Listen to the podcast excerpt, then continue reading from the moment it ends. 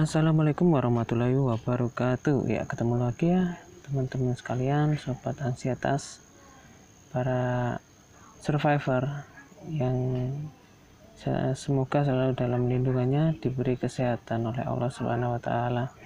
Amin amin amin. Ya, masih bersama Mas dan channel official di sini masih bahas ya seputar ansietas yaitu tentang asam lambung dan kita kali ini akan eh, menengahkan ini ya, topik Q&A question and answer tentang asam lambung dan istilah-istilah yang ada ya. Salah satunya itu mungkin yang biasa kita dengar di dunia-dunia kedokteran medis ataupun yang beredaran di Google di internet atau apa pun itu misalnya GERD apa itu GERD hipokondria psikosomatis dan lain-lain ya. Yang terpenting kita kenalin diri dulu ya. Yang mengenali diri sendiri terlebih dahulu uh, gimana kita bisa kena penyakit ini gimana eh, fungsi-fungsi uh, organ-organ tubuh kita melawan terus bagaimana pengendalian diri emosi mental kita yang terpenting itu biar kita segera mencapai kesembuhan ya yaitu kenali diri lebih baik lagi ya. oke ke selanjutnya kita akan coba bahas satu-satu ya tentang apa sih istilah-istilah umum yang biasa ini ya digunakan atau biasa kita dengar ya kita flashback dulu seperti uh, podcast sebelumnya itu udah saya bahas ya apa itu GERD anxiety terus gejala-gejala um, yang sering-sering muncul apabila kita sedang menderita ini terus gimana sih ngatasin sesak nafas terus uh, apa aja pola-pola yang harus kita rubah kayak gitu kayak gitu. Itu semua bisa kalian dengerin di ada beberapa episode di channel ini yang bisa kalian dengerin. Semoga itu semua bisa bermanfaat ya membantu. Oke. Yuk yang pertama kita cari tahu ya apa itu anxiety? Anxiety atau kecemasan atau anxiety anxiety disorder ya. Sering ya kita dengerin itu. Dan uh, tiap kali ini ada istilah itu apa sih sebenarnya anxiety itu ya? Anxiety itu sebenarnya gangguan mental ya gangguan mental yang menyebabkan penderitanya memiliki kecemasan berlebih. Jadi itu kecemasan-kecemasan itu e, berlebihan e, menyebabkan yaitu nanti dibahas lagi anxiety itu penyebab menyebabkan apa aja. Yaitu di antaranya adalah takut dan khawatir ya yang berlebih-lebihan. Jadinya memang kalau e, orang normal pun secara wajar itu pasti ya semua orang itu punya rasa takut dan khawatir. Cuman di sini itu ada disorder yaitu uh, gangguan ini berlebihan, berlebihan yang menyebabkan banyak hal ya. Uh, salah satunya itu bisa psikis dan bisa mental kalian yang terganggu. Anxiety ini eh, nggak uh, bahaya kalau menurut saya cuman eh, sangat-sangat mengganggu terutama dalam kita menjalankan aktivitas sehari-hari. Jadi kayak nggak bisa lepas nggak bisa tenang. Kalau ngadepin sesuatu itu panik dan lain-lain gitu ya. Itu itu pengertian dari anxiety. Kemudian ada istilah lain hipokondria ya. Hipokondria itu adalah kecemasan atau kekhawatiran yang berlebihan bahwa anda atau kita itu sedang mengalami atau mungkin terjadi uh, sakit sakit yang parah sekali. Padahal bisa jadi itu tidak menunjukkan gejala fisik sama sekali. Nah, seperti itu. Jadi kekhawatiran-kekhawatiran itu nanti memunculkan kalau kita itu sedang mengalami sakit, sakit sesuatu yang seolah-olah itu kita parah sekali sakitnya padahal kita nggak ada menunjukkan gejala fisik sama sekali ya. Cuman anggapan dari pikiran kita aja yang menyebabkan uh, seolah-olah kita sedang menderita sesuatu yang berbahaya. Misalnya uh, kecemasan dada berdebar ber detak kencang itu uh, mungkin kalau orang normal ya pasti ngalamin. Cuman kita nganggapnya tuh serius sekali. Jadi mungkin itu di daerah jantung ya atau di dada kiri kanan gitu. Kita udah menganggapnya se secara cepat itu uh, otak menyampaikan informasinya wah ini penyakitnya kronis ini ini pasti jantung. Nah kayak kita memfonis diri sendiri kayak gitu. Misalnya ada rasa nyeri yang berlebihan di kepala bagian belakang atau uh, daerah kepala itu mungkin itu udah nganggap kita waduh ini jangan-jangan ada kanker ada tumor semacam itu atau di paru-paru itu wah ini gejala apa ya? Nggak normal itu punya nah, kayak gitu. Jadi hipokondria itu menunjukkan kekhawatiran berlebihan kalau kita sedang ngalamin sakit. Padahal uh, tubuh kita itu nggak mengalami gejala fisik atau nggak ada gejala fisik yang ditimbulkan itu nggak ada hubungannya sama sekali. Jadi kita baik-baik saja sebenarnya. Cuman karena responnya terlalu berlebihan yang menyebabkan kita seolah-olah sedang sakit parah. Itu ya hipokondria terus kemudian uh, ada istilah lagi ya ini ya ke basically asam lambung ya. Asam lambung itu apa sih? Asam lambung itu zat zat asam yang ada di dalam di dalam lambung. Ya di dalam tubuh kita itu ada lambung. Lambung itu ada di saluran pencernaan. Dan di dalam lambung itu ada yang namanya asam lambung. Ya, asam lambung itu fungsinya untuk membantu lambung menghancurkan makanan sehingga dapat diproses menjadi energi atau metabolisme. Asam lambung itu dimiliki setiap orang itu harus soalnya memiliki asam lambung karena apa? Karena nanti dia itu yang membunuh kuman, bakteri, virus. Oh, yang melalui saluran pencernaan itu akan dihancurkan oleh asam ini. Uh, coba dibayangin aja, tahu ya cairan asam itu seperti apa. Kalau udah nempel ke benda apa itu kan ya gitu itu terkikis korosif hancur jadi sama di dalam lambung itu juga ada asam. Yang asam itu yang salah satu fungsinya menghancurkan makanan menjadi lebih kecil atau mungkin hancur biar bisa dicerna digunakan menjadi energi dan energinya dipakai di dalam tubuh kita untuk metabolisme. Jadi sebenarnya itu semua orang punya. Nah yang dikhawatirkan apa? Uh, produksi asam lambung yang berlebih yang nggak boleh jadinya yang harus diwaspadai yang bukan diwaspadai aja. Maksudnya bisa saja terjadi tahu-tahu kita memproduksinya berlebihan jadi bikin asam lambung naik. Nah itu yang uh, dicemaskan dikhawatirkan. Itu yang menyebabkan uh, penyakit ya. Jadi asam lambung itu normal semua orang tuh punya dan malah berfungsi. Kita bersyukur sama Tuhan ya sama Allah bahwasanya itu dikasih asam lambung. Coba kalau nggak dikasih itu bakteri penyakit virus masuk itu langsung kena semua. Nah di sini itu kontrolnya. Makanya fungsi pencernaan itu sebagai salah satu fungsi tubuh itu memproduksi imunitas. Dan kuncinya ada di pencernaan kita. Oke ya tentang asam lambung itu paling nggak kita udah tahu.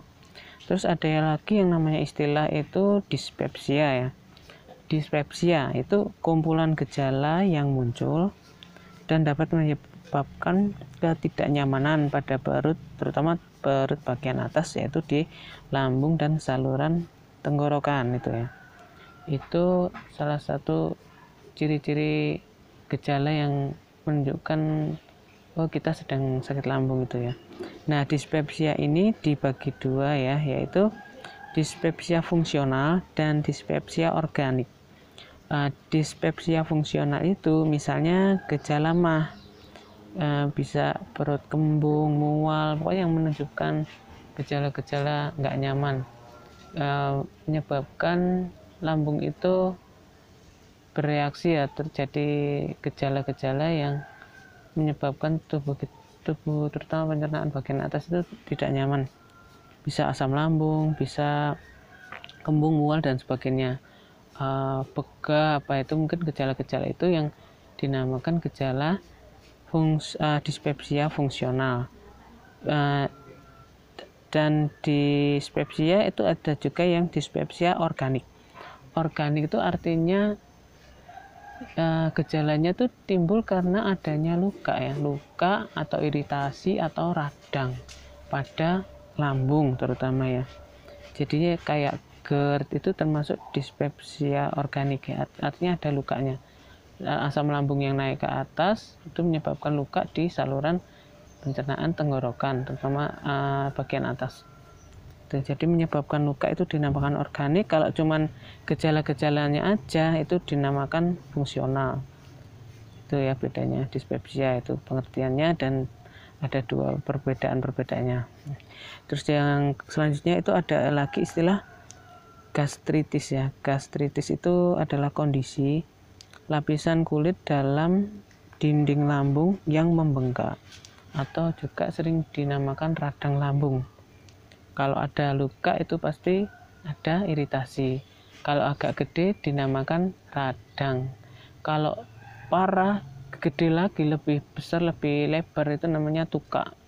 Itu yang bisa terjadi ya saking parahnya lukanya itu dinamakan tuka lambung. Itu gastritis yang udah kronis. Itu ada pembengkakan terus itu menyebabkan luka. Nah, luka itu bisa jadi radang. Salah satunya mungkin tubuh kita panas atau rasa sensasi-sensasi nyeri, rasa terbakar, tuh sampai mual-mual mungkin itu ya salah satunya itu. Jadi gastritis itu dapat muncul secara mendadak dan lama atau kronis. Itu ya pengertiannya gastritis. Itu memang ada luka atau radang di lambung itu namanya gastritis. Kemudian uh, ini ada istilah lagi yang berhubungan sama anxiety ya itu panic attack nah, panic attack itu apa sih panic attack itu munculnya rasa takut atau rasa gelisah yang berlebihan secara tiba-tiba yang dialami oleh diri kita ya. Misalnya itu um, ada ditandai ya dengan detak jantung yang tiba-tiba jadi berubah menjadi cepat. Nafasnya jadi pendek-pendek terus kita ngalamin pusing. Ada ada sedikit-sedikit gemetar ya terus ada gelisah-gelisah gitu. Terus ada lagi tegang mungkin urat sarafnya tegang. Yaitu banyak hal yang mempengaruhi uh, ini ya panic attack.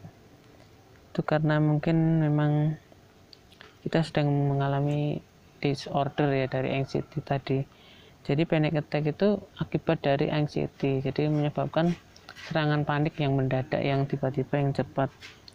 Nah, mungkin kalau misalnya kecemasannya itu udah berlebihan kita sangat-sangat terganggu ya. Apalagi kalau kita lagi kegiatan di mana misalnya lagi apa tiba-tiba ngalamin yang namanya yang namanya panic attack. Itu sangat-sangat mengganggu ya. Yaitu kita harus melatihnya. Nanti lambat laun kalian akan bisa mengatasi panic attack itu. Ya usah khawatir pasti kita bisa sembuh ya. Panic attack. Terus ada lagi istilah yang sering itu uh, psikosomatis psikosomatis itu adalah gangguan gangguan berupa penyakit fisik yang diperparah oleh faktor mental faktor mental itu bisa stres bisa cemas bisa atau juga psikosomatis itu bisa diartikan sebagai stres atau pikiran yang negatif yang bisa menyebabkan penyakit. Nah, itu di dialami banyak orang sekarang ini ya. Kita ngalamin psikosomatis. Sebenarnya kita nggak ini sakitnya itu memang tiap orang normal pun bisa ngalamin sakit ya. Nggak semua orang itu sehat 100% enggak saya ada rasa sakit pusing dikit gitu ya pusing dikit tapi oleh pikiran kita itu memprosesnya itu secara berlebih-lebihan jadi pusingnya itu jadinya semakin parah tahu-tahu ini kok seperti ini ya bikin cemas. Pusing itu tadi bikin cemas karena pikiran kita karena mental kita yang terganggu. Sesak nafas sebenarnya orang begah kayak kondisi habis makan itu memang apa ya kenyang. Itu kan wajar. Cuman oleh pikiran kita hal-hal yang ya sepele yang kecil itu tadi jadi dibesar-besarkan. Ngolah nafasnya nggak bisa plong terus begah apa kembung perutnya agak membesar. Nah gejala-gejala itu muncul karena efek dari pikiran. Nah itu karena kita sedang mengalami gangguan psikosomatis. Ya memang enggak ada penyakit fisiknya tuh cuman alah dikit banget kok.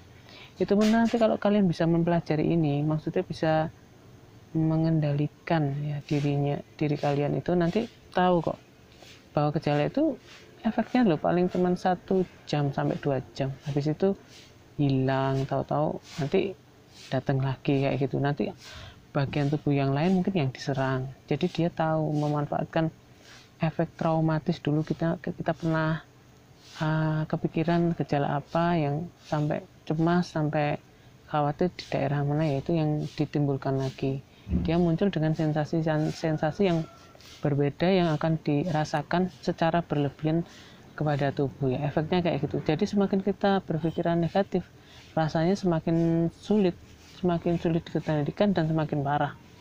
Jadi malah memperparah keadaan kalian sendiri. Tapi nih, kalian tuh yakin tenang nggak panik insya Allah bisa ngelewatin ini. Itu ya psikosomatis terus yang terakhir itu yang istilah-istilah yang saya ini ya list tadi yang terakhir itu adalah GERD. Nah GERD ini adalah penyakit kronis yang disebabkan oleh naiknya asam lambung atau istilahnya reflux. Reflux ke esofagus yaitu di daerah kerongkongan. Jadi asam lambungnya dari lambung naik lewati katup. Nah itu ada katup ya katup seperti kayak istilah buka tutup itu loh katup yang menghubungkan lambung dengan saluran tenggor batang tenggorokan. Itu sampai menerobos katup nah nanti katupnya itu jadi lemah. Nah, karena asam lambungnya naik sampai ke tenggorokan terus menyebabkan iritasi. Iritasinya itu bisa luka bisa sensasi rasa terbakar mual muntah mau muntah itu sama gejala-gejala lain itu yang disebabkan oleh naiknya asam lambung.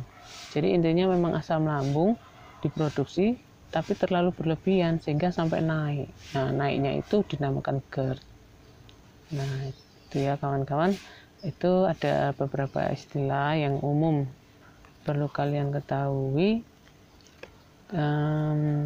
Dalam kita membahas masalah asam lambung ya asam lambung mungkin bagi kalian yang sedang ngalamin ini atau sedang menuju kesembuhan ya dari menderita ini itu ya saya doakan semoga kalian kuat selalu kuat selalu diberi kekuatan. La haula wala quwata illa billah. Tiada daya dan kekuatan melainkan atas izin dari kuasanya Allah. Itu aja. Pokoknya kalian harus yakin itu. Jadi kita mampu mampu memenangkan fight perang melawan asam lambung ini. Maksudnya penyakit ya bukan asam lambung kita punya semua cuman karena pikiran kita aja jadi asam lambungnya itu naik. Pokoknya jangan menyerah kawan. Semuanya itu tergantung dari diri kita sendiri seberapa besar keinginan kita untuk sembuh ya. Oke, setelah kita tahu ya eh, beberapa istilah-istilah tadi yang sering ditanyakan tadi, terus ada beberapa tips ya. Ya intinya kalau kita mau berperang tuh kan harus ngenalin musuh dulu ya. Musuhnya tahu, terus kita bisa jadi oh ini strateginya apa sih yang digunakan musuh ini? Oh kayak gini. Berarti aku harus uh, pakai strategi ini biar bisa memenangkan pertempuran. Nah kayak gitu. Pokoknya kita harus yakin aja semua itu pasti punya tujuan hikmahnya dan pasti ada jalannya. Asal kita mau ini ya berubah mau berdoa sama berikhtiar ya. Salah satunya mungkin kesembuhan-kesembuhan itu memang datangnya dari Allah cuman melalui jalan yang beda-beda. Bisa dari mendengarkan ini terus kalian semangat terus uh, nyoba tips-tips ini sembuh bisa. Atau dari temen atau memang dari dokter atau obat-obatan atau memang kalian memang benar-benar mentalnya kuat. Jadi cuman bentar aja ngelaluin fase ini. Jadi udah sembuh sendiri nggak pakai obat. Bisa. Semuanya bisa. Semuanya atas kuasa Allah. Melalui wasilah-wasilah petunjuk-petunjuk. Itu kita tinggal pokoknya ikhlas rasa aja ya. Ada beberapa tips ini saya kasih tambahan aja ya. Yaitu yang pertama ubah 3P ya. Pola pikir pola makan pola hidup. Itu udah saya jelaskan di podcast yang sebelumnya itu bisa kalian dengerin. Itu adalah ubah 3P itu gede banget yang pokoknya intinya itu mengubah pola-pola itu dengan membuat jadwal harian ya agar uh, fokus lebih fokus kita. Ya gimana ngatasin ini terus pola makannya yang jaga gimana terus ada patuhin dan hindarin hal-hal yang memperah kondisi bisa berupa makanan atau minuman terus uh, mengalihkan ya kegiatan-kegiatan kalian itu ke yang lebih bermanfaat yang ada kegiatan yang menyibukkan diri kalian. Itu lebih penting itu. Daripada kalian hanya bingung ngelamun mikirin terus tahu tahu cari-cari hal tentang penyakit itu malah nggak bener banget. Jadi harus dihindarin sama berita-berita yang negatif-negatif yang pokoknya apa ya bikin kalian tambah cemas tambah pikirannya nggak karuan-karuan ke mana-mana kalian malah nanti nggak sembuh-sembuh kalau gitu ya. Tuh. Terus yang tips ada lagi itu memperbaiki kualitas keimanan atau ketakwaan atau tauhid kita itu ditambah bagus lagi ya. Jadi uh, ibaratnya gini penyakit itu datangnya dari Allah. Kita meminta kesembuhan pun dari Allah. Jangan berharap pada makhluk. Nggak baik gitu. Dokter obat uh, tips saya ini pun sebenarnya itu cuman perantara aja. Kalau memang kalian itu dikehendaki sama Allah untuk sembuh pasti sembuh. Nah itu. Itu cuma perantara aja. Yang penting dari diri kita masing-masing sendiri itu yang gimana sih mengatur hubungan baiknya itu. Inner relationshipnya kita kepada Tuhan yang menciptakan kita itu loh. Kita tuh makhluknya. Jadi kalau minta apa-apa ya ke sana aja. Jangan ke mana-mana udah udah situ aja. Itu yang difokusin. Itu yang diper apa ya diperbanyak lagi intensitas ibadahnya itu aja. Ikhlas pokoknya. Emang keadaannya harus kayak gini ya udah diterima aja. Jangan down bukan beda ya ikhlas sama down tuh beda. Kalau itu ikhlas artinya tuh memang berserah.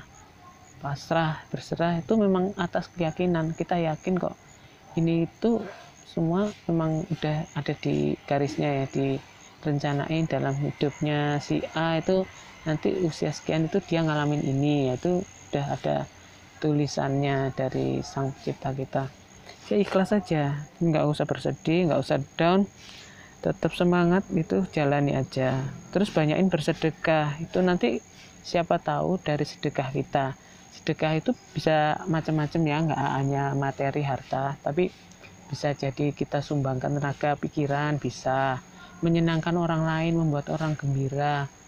Uh, senyum pun adalah ibadah. Jadi ibadah, uh, maksudnya sedekah itu nggak hanya materi. Udah kalian pikirin apa aja yang pokoknya nggak usah irit, nggak usah terlalu pelit, keluarin sesuatu buat orang lain. Kalau memang kita mampu, kalau memang kita berlebih, udah dibagiin, share kita apa yang kita punya, apa yang kita mampu, apa yang kita bisa sedekah yang banyak infak sedekah. Pokoknya semua ini cuma titipan gitu aja mikirnya. Kita minta jalan kesembuhan salah satunya biar kita juga memberi manfaat ke orang lain. Nah gitu. Ya lebih banyak berkegiatan positif juga ya. Salah satunya mungkin dengerin ceramah tausiah atau ke pengajian atau dengerin dengerin ulasan tips-tips yang bermanfaat bermanfaat kayak gitu aja Pokoknya kalian jangan mencari-cari yang informasi yang negatif, nggak usah yang berbau-bau kekerasan. Pokoknya nggak baik, dihindari, cari yang bagus, ambil yang bagus, hindari yang buruk. Itu nanti akan meningkatkan kualitas keimanan ketakwaan. Juga imun kita juga naik kalau kita senang, kita happy, bisa ini itu yang baik, yang baik-baik ya. Terus yakin Allah itu 24 jam bersama kita ya ngurusin waktu kita bangun tidur. Coba kalau kita tidur nggak dibangunin yo gimana perasaannya? Pagi-pagi tahu-tahu udah nggak ada. Nah kayak gitu kan. Itu berarti apa? 24 jam loh. Bahkan ibu atau bapak yang kita pun kan ada istirahatnya. Ini Allah 24 jam. Kalau ada 26 jam mungkin 26 jam. Bayangin itu bagaimana kita harus berterima kasih ya. Ada yang jagain kita 24 jam itu loh kita masih lengkap kan diberi anggota tubuh itu nggak ada yang kurang ketika ketika ketika bangun tidur. Bersyukur makanya. Terus pokoknya berdoa yang banyak. Karena kita dianjurkan tuh berdoa. Eh manusia umatku berdoalah. Minta Allah tuh seneng kalau dimintai itu. Masuk kita uh, mintanya cuman pas lagi sakit tok. Lagi seneng gitu nggak pernah minta. Lupa malah kadang-kadang ya kalau kita lagi kesusahan ya Allah aku minta ini. Pas lagi sakit ya Allah aku minta kesembuhan. Pas lagi banyak utang ya Allah utangku segera lunaskan. Seperti itu ya. Jadi jangan hanya meminta pada saat kita butuh pertolongan. Tiap saat itu minta aja. Meminta pun ada yang langsung ada yang bertahap ada yang memang kita harus dilihat dulu ya ini mungkin membuktikan dulu ini pantas nggak sih dikasih kesembuhan ya kayak gitu. Jadi pikirannya harus open harus kayak gitu terbuka. Mikirnya harus positif jangan pernah berprasangka buruk sekalipun sama Allah. Dialah zat yang maha penyembuh minta aja. Pokoknya curhat juga sama Allah ya nggak usah sama orang. Jelas kita ngomong bla bla bla bla bla bla bla yang ngabisin energi yang diajak ngomong nggak mungkin tahu tuh detail keadaan kondisi kita kayak gimana nggak akan pernah tahu. Yang tahu cuma diri kita. Orang paling bisanya cuma oh iya ya oh, aduh gimana ya? Hmm, cuman bersimpati aja ya. Tapi yang tahu detail kan dari Allah. Allah paling tahu kondisi kita butuh apa. Bukan kita minta apa ya. Butuhnya apa? Dia yang paling tahu. Dia yang bisa ngasihin yang terbaik. Dari doa-doa yang kita panjatkan itu yang diijabah itu tahu mana yang paling baik gitu yang akan dia kabulkan. Ada yang cepat ada yang lama. Itu nggak usah jadi beban. Yang penting berdoa aja. Pasti dikabulin. Ya yakin itu positive thinking. Kalau positive thinking kalian itu tinggi imunnya naik otomatis. Terus bersyukur segala sesuatunya itu harus disyukurin alhamdulillah ya Allah. Aku cuman apa dikasih istilahnya teguran dari darimu cuman penyakit kayak gini. Coba kalau misalnya naudzubillah dari kita diberi cacat atau apa luka fisik atau pokoknya yang lebih parah dari ini tuh banyak loh kalian harus bersyukur. Bersyukur itu cuman teguran dikit cuman kayak gitu aja. Banyak-banyak bersyukur. Bangun pagi eh, kita masih bisa dapat sinar matahari gratisan itu sumber vitamin D itu baik banget itu.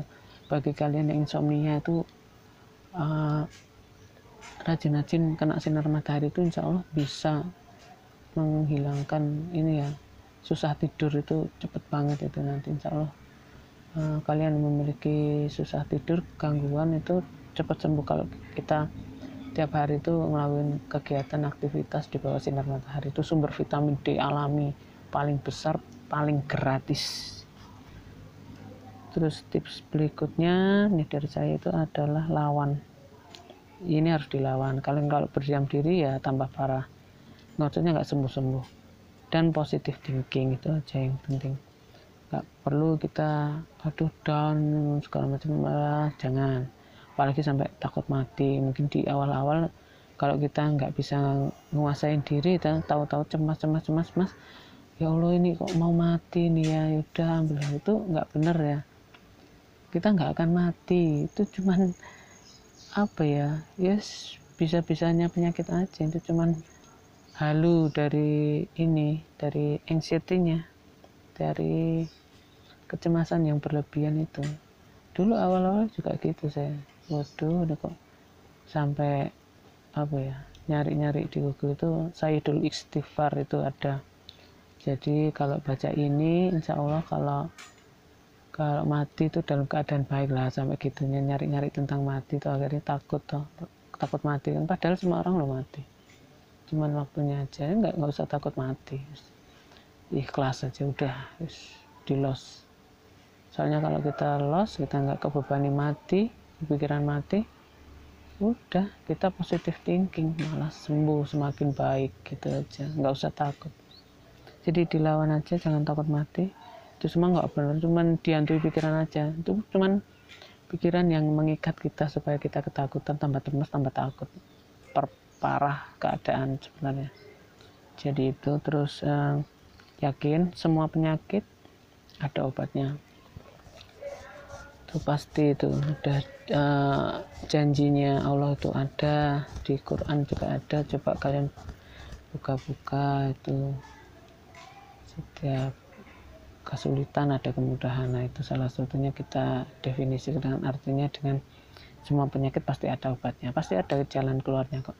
Kita nanti disembuhkan pun beda-beda kok. Gak gak tahu dari mana kesembuhan tahu-tahu sembuh ya itu aja. Itu memang udah uh, digariskan ya nggak usah khawatir. Pokoknya kita cuma disuruh apa sih? Berusaha aja.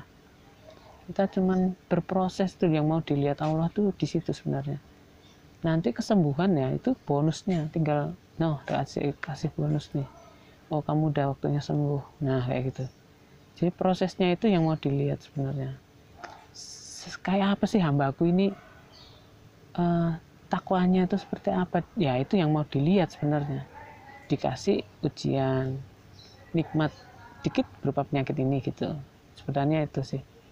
Kalau kalian udah memahamin ini benar-benar guys jangan takut mati nggak usah oh ini gara-gara ini mungkin aku terlalu banyak dosa. Nah jangan itu pemikiran yang salah. Kita nggak dikasih penyakit ini bukan karena kita banyak dosa ya. Nah itu bilang dari bukan. Jangan pernah berpikiran kayak gitu kita malah mau diangkat derajatnya ini. Jadi dikasih semacam teguran aja dari Allah kayak gitu ya. Pikiran positif pokoknya semakin kita berpikir positif imunnya tetap makin kuat lagi. Terus kita jadi tahu dah mana kondisi kita sebenarnya ini kayak gini jadi kenal sama penyakitnya. Udahlah pokoknya jangan kita tahu kok misalnya sesak nafas oh harusnya aku gini preventifnya oh aku harus pakai nafas perut nah kayak gitu sebenarnya. Cuman jadi di, dikasih keadaan kayak gini ke depannya biar bisa oh aku, aku udah tahu kok caranya gini oh iya iya. Jadi kita bisa tenang ngadepin waduh tiba-tiba deg deg deg deg deg deg ini kenapa ini jantungnya ini kok? Oh mungkin ini lambungnya ada ini ya lagi ada serangan ada gangguan. Ya udah berarti apa ya? Oh harus makan berarti. Kayak gitu. Aku tuh lemes banget ini. Kenapa sih? Aduh kok tiba-tiba lemes ya? Aduh puyeng ini. Kunang-kunang lemes banget ini. Kenapa sih? Oh iya ya. Ini mungkin kurang minum manis ini atau kurang karbohidrat ini. Coba ah minum gula minum teh manis. Tahu kan? Loh, kenapa ini kok jam segini kok panas? Demam ya jam ntar maghrib ini oh iya ya itu tubuh kita mungkin kurang gula. Asupan gizinya kurang. Ini ada hormon yang ada peralihan ya ada yang melatonin sama serotonin itu lagi ini ya lagi tambah ada yang berkurang. Mungkin itu kondisi tubuh kita oh, kayak gitu. Jadi tahu ngerti harus ngapain kayak gini. Aja nggak perlu cemas. Akhirnya kalau kebiasaan-kebiasaan nggak cemas itu sering kita rasakan kita laluin ya udah berarti pas kita lulus kita akan menuju kesembuhan itu pasti. Intinya berdamai dengan kondisi yakin aja semua pasti ada jalan keluarnya ada obatnya nggak perlu berkecil hati pokoknya saya doakan semua buat sahabat-sahabat yang masih mengalami gangguan kecemasan berlebih semoga diberi kesembuhan sama Allah semakin kita dikuatkan semakin kita mendapatkan pencerahan. Mungkin kita harus lebih introspeksi diri. Yakin bahwa ini pasti akan segera berakhir dan kita meraih semua bahagia-bahagia yang dulu pernah kita miliki yang kehidupan sebelum ini yang dan mungkin akan lebih baik gitu loh. Kita jadi lebih terorganisir tertata. Hanya saya doakan semoga segera mencapai kesembuhan ya kawan-kawan semua. Oke sekian dulu. Assalamualaikum warahmatullahi wabarakatuh